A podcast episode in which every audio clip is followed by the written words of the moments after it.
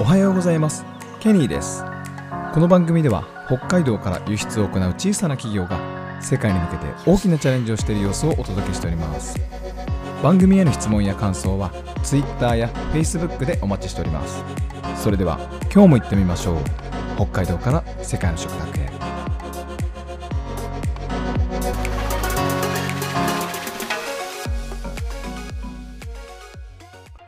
はい、えー、月曜日になりました、えー皆さんいかが週末お過ごしでしたでしょうか？私はですねなんか声がちょっと枯れ気味でえっと別に熱とかそういうなんか症状は喉が痛いとかそういう症状はないんですけどちょっと声が枯れてる感じがしますね。お聞き苦しいあの点がありましたらあの申し訳ないです。ちょっとしばらくお付き合い、えーくださいませ。はい。え今週は、え月曜日になりましたけど、新しいテーマで、えー組織に必要な外部パートナーというテーマをお送りしたいと思います。はいえー先週も、えー中小企業のアジリティというテーマの時にお話ししました。会社が、えーこう俊敏性、機敏性を持って変化に強い組織になるためには、えー外部のパートナーってすごく大事だよっていうお話をしました。そそんな話したっけな？いや、いやした気がする。はい。やっぱりどうしても、えー少ない人数、中小企業が、えーっと5人とか10人とか少ないメンバーで、えー共通の価値観とか共通の、えーっとビジョンとかそういうのを固めるのはすごく、えまあ、ハードル、大企業に比べてハードルは低いんでしょうけど、えー外部からの指摘、えーそこって違うんじゃないとか、普通はこうなんじゃないのみたいなところを、こう違う外の組織からですね、組織とかパートナーから、指摘をいただくっていう機会がなかなかないので、中小企業の場合。はい、なので、自分、自ら、えー積極的にそういう外部の意見とかですね、えー例えば大手のやり方とか、そういうのを学ぶ学ぶ機会はありませんから、中小企業は、えーそういう機会を弊社でも設けています。はい、それとやっぱすごくあのなかなかこう外の世界に触れるっていうことないと思うんですよね。あのコンフォートゾーンとあのストレッチゾーンとパニックゾーンって成長する過程でよくその話をしますけど、えーコンフォートゾーン心地いいゾーンにいる状態だとなかなか成長しない。まあ運用とかマネジメントは安定するんでしょうけど、えースケールしない、えー伸びないっていう感じですね、えーなので、えーストレッチゾーン自分が成長するゾーンに、えー個人としてもそうだし組織としてもストレッチゾーンに置くためにはやっぱ外部からの指摘耳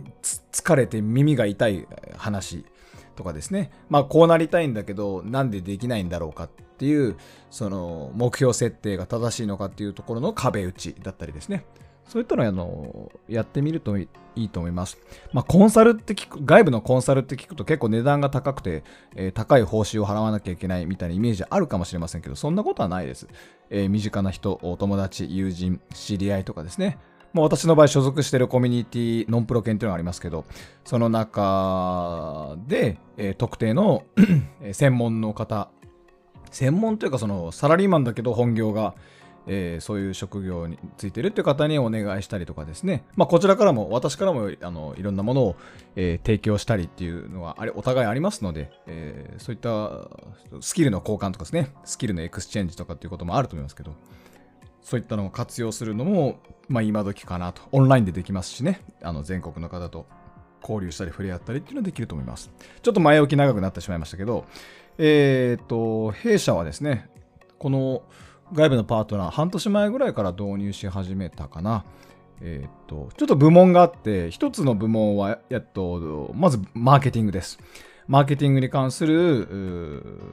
コンサルの方、メンタリングの方、まあ、メンターと呼ばれる方ですね。それを2名お手伝いいただいています。はい。えっ、と、どちらもノンプロ犬関係、ノンプロ犬の方から紹介してもらったりとか、えーそもそもノンプロ犬のメンバーの方だったりっていう方に、えーお話を聞いてもらっています。まあ、この方々たちがいたおかげで、フード台北というそのイベントをその大成功に終えたなっていう実感はすごくあって、これを自分たちでマーケティングのこと全然分かってない素人が、その、やる、その、例えばね、チラシを1枚作るにしろ、えっ、と、企画を1枚、1個打つにしろ、なんか、ね、全然見当違いな、あの、施策を打ってしまうとかですね、そういったこともきっとあったと思います。すごく、あの、大変感謝してます。ありがとうございました。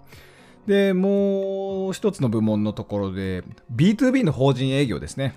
を、まあ、サラリーマンの方で、えー、専門にされている方に、えー、大手、まあ、その方は大手企業にお勤めなんですけど、そもそも B2B の法人ってどうやるのがセオリーなんだっけ？みたいなお話をあの聞かせてもらっている。うん、うち中小企業、まあ、中小企業だからっていうわけじゃないですけど、その社長の営業、そのね、関東同郷と経験だけでやってきた営業をどうこう体系化するのか。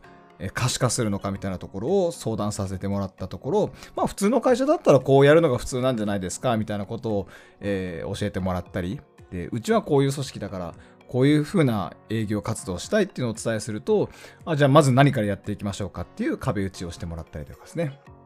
なので非常にこの助かっています。えー、組織が、あの、組織の営業、B2B 法人営業っていうのがすごく、あの、変わってきたなというか、実感しています。で、最後に、えー、経理部門ですね。えー、弊社、あの会、会計フリーを使ってますけど、えー、フリーのプロフェッショナルの方、えー、これノンプロ系の方ですけど、えー、相談させていただいて、フリーでこんなことやりたいんだけどできるかなみたいな、えっ、ー、と、そういう壁打ち、まあ、実際手を動かしながらハンズオンだったりですね。えー、まあ、どの方も、その4名の方、どの方もそうですけど、大体月に1回、1時間とか30分、30分を2回とか、そんな、そんな程度のあのコミット、コミットで、はい、えっ、ー、と、そんなまあ、空いてる時間にお互い時間を合わせてっていう感じでやらやらやらせてもらっています。はい。えー、今日はですね、組織に必要な外部パートナーを紹介してみました。はい、ありがとうございました。